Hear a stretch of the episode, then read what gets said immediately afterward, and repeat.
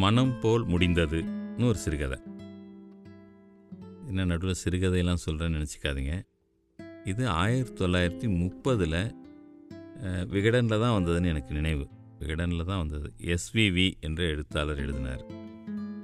அந்த கதையினுடைய ஒரு காட்சியை மட்டும் சொல்கிறேன் சாயந்தரம் ஒரு அஞ்சு மணி ஆனாலே டி நகர் ரங்கநாதன் தெரு அப்போல்லாம் ஆலரவம் மற்றும் அமானுஷ்யம் நிழலாடுற இடமாயிடும். யாருமே இருக்க மாட்டோம். அஞ்சு மணி ஆயிட்டாக்கா டி நகர் ரங்கநாதன் தெருன்றது ஒரு பே- பேய்ங்க மற்றும் உலாத்துற இடம் போல் இருக்கும். சொல்கிறேன் அந்த தேர்ட்டிஸில் என்னென்னா அந்த அந்த அந்த கதையினுடைய முதல் பேராக படிக்கும். அம்சா வசிக்கும் ரங்கநாதன் தெருவை கடந்துதான் தினமும் ரயில்வே ஸ்டேஷனுக்கு செல்வான் ரங்கராமானுஜம். ஒரு நாள் சாயந்தரம் ஐந்து பதினெட்டுக்கு ரங்கராமானுஜம் அம்சா வீட்டாண்டை வழக்கம் போல் வந்தான். அம்சாவும் வீட்டாண்டை சுவரில் வழக்கம் போல சாய்ந்து கொண்டிருந்தார். தெரு நிசப்தமாக இருந்தது. இந்த வீட்டுக்கு எதிரில் திடீரென்று நின்று ஏதோ தேடுகிறவன் போல ரங்கநாதன் தரையை பார்த்து கொண்டிருந்தான். அம்சா உள்ளுக்குள் சிரித்துக்கொண்டே இதை கவனித்துக் கொண்டிருந்தாள். அவன் கண் எதையோ இழந்துவிட்டு தேடுகிற கண்ணாய் தென்படவில்லை. இவர்கள் பாஷைதான் இருவரும் ஒரே சமயத்தில் கற்றுக்கொண்டாயிற்றே சிறிது நேரம் கவனித்துவிட்டு என்ன தேடுகிறீர்கள்? என்றாள் அம்சா. ரங்கனா ராமானுஜத்தின் இதயம் படபடவென்று அடித்துக்கொள்ள ஆரம்பித்து விட்டது அரை ரூபாய் காசு விழுந்துவிட்டது தேடுகிறேன் என்று சொல்லிவிட்டு தலையை குனிந்து கொண்டு மறுபடியும் தேடுவோ தேடுவது போல பாவனை பண்ணினான்.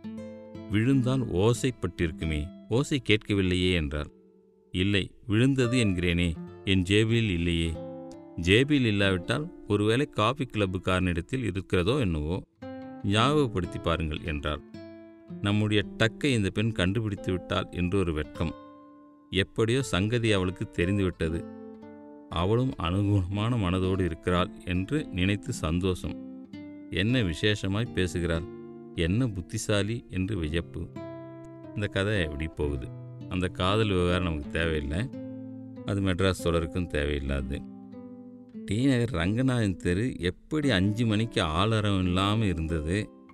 ஒரு ஐம்பது காசு கீழே விழுந்தா சத்தம் கேட்டிருக்குமே அது கேட்கலையேன்னு வீட்டுக்குள்ளே இருந்து அவள் கேட்குறான் இதெல்லாம் கேட்க ரொம்ப ஆச்சரியமாக தான் இருக்கும். நான் ஒரு எழுபதுகளில் அந்த ரங்கராஜன் ரங்கநாதன் தெருவை பார்த்துருக்கேன். அப்பவும் கிட்டத்தட்ட இப்படி தான் இருந்தது. அதில் நான் சைக்கிள்லாம் ஓட்டி தெரிஞ்சதெல்லாம் ஞாபகம் இருக்குது எனக்கு.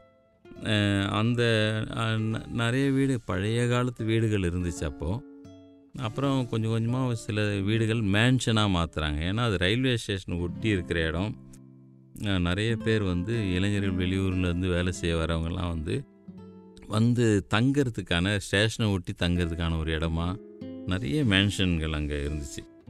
நிறைய பேர் வந்து இந்த பால்காரங்களாம் இருக்காங்களே அவங்க மா- மாடுகளோடு அந்த தெருவில் ஓட்டிகிட்டு வந்து அந்தந்த வீட்டு முன்னாடி நிறுத்தி சுட சுட பால் கறந்து கொடுக்கறதெல்லாம் கூட நான் பார்த்துருக்கேன்.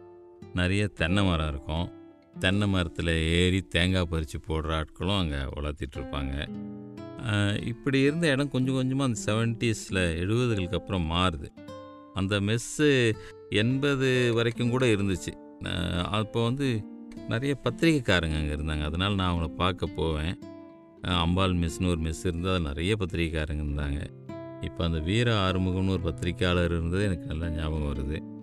அந்த மேன்ஷன் இருந்த இடங்கள் இதெல்லாமே பார்த்தீங்கன்னா வரிசையாக வந்து இப்போது பெரிய கடைகளாகவும் பெரிய பெரிய காம்ப்ளெக்ஸ்லாகவும் மாறி அந்த தெருவில் ஒரு காலத்தில் வண்டியும் சைக்கிளும் க- இப்போ இந்த பணங்க நுங்கு விற்கிறவனும் தென்னை மரம் ஏறவனும் பசு மாடுகளும் வளர்த்திட்டு இருந்தது.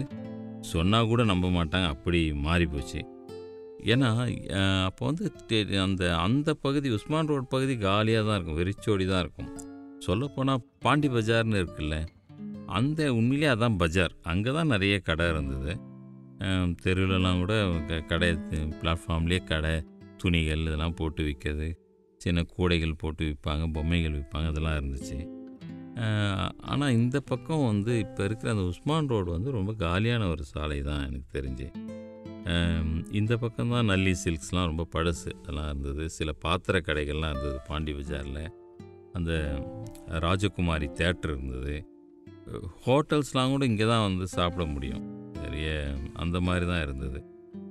அது என்னமோ அப்படியே ஷிஃப்ட் ஆகி அதுக்கு அப்படியே அந்த அந்த உஸ்மான் ரோடே நிரம்பி வழிஞ்சு இப்போ அந்த பக்கம் பஸ்ஸே போக முடியாதுன்னு ஒரு ஒரு ஓவர் பிரிட்ஜ் கட்டி தான் போக முடியுன்ற அளவுக்கு ஆனது என் கண் முன்னாடி நடந்த ஒரு சின்ன மாற்றங்கள்.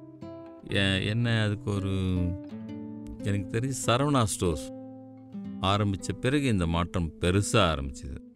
ஒரே இடத்துல எல்லா பொருளும் கிடைக்கும். எல்லாருமே அதை தொட்டு பார்த்து வாங்கலான்றதே ஒரு விஷயம் தான். முன்னெல்லாம் ஒருத்தர் அந்த கடை சிப்பந்திக்கிட்ட கேட்டால் எடுத்து காட்டுவார் கொடுப்பாரு வாங்கிட்டு வரலாம். ஆனால் இதில் என்னையா? எல்லா ட்ரெஸ்ஸையும் போட்டு பார்க்கலாம். எல்லா ஷூ செருப்பையும் போட்டு பார்க்கலாம்.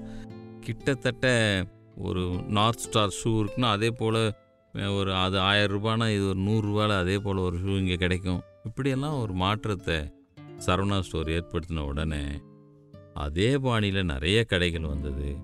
அந்த இடமே கா- ஒரு பெரிய இதை மாற்றமாக மாறி போச்சு மக்கள் வர அளவுக்கு மாறிடுச்சு. என்னென்னா என்னன்னா கூட்டம் ம- நகர நெரிசலில் மனது கூட நெசுங்கி போனவர்கள்னு மு. மேத்தா அவர் கவிதையில் சொல்லுவார் அந்த மாதிரி தான் அந்த கூட்டம் அங்கே அலைமோதுது. சமூக நீதிக்காக போராடிய இந்த நீதி கட்சியில் இருந்த சவுந்தர பாண்டியனார் பேரில் தான் சவுந்தர பாண்டியனார் பஜார்னு வச்சாங்க. அதான் பாண்டி பஜார்னு ஆக்கிட்டாங்க. நீதி கட்சியிலேருந்து இன்னொரு பெரிய போராளியான தியாகராயர் பேரில் அமைஞ்ச தியாகராய நகரை தீ நகர்னு ஆக்கிட்டாங்க. நகரத்து நகரத்து நெரிசலில் பெயர்கள் கூட நசுங்கிடும் போல இருக்குல்ல?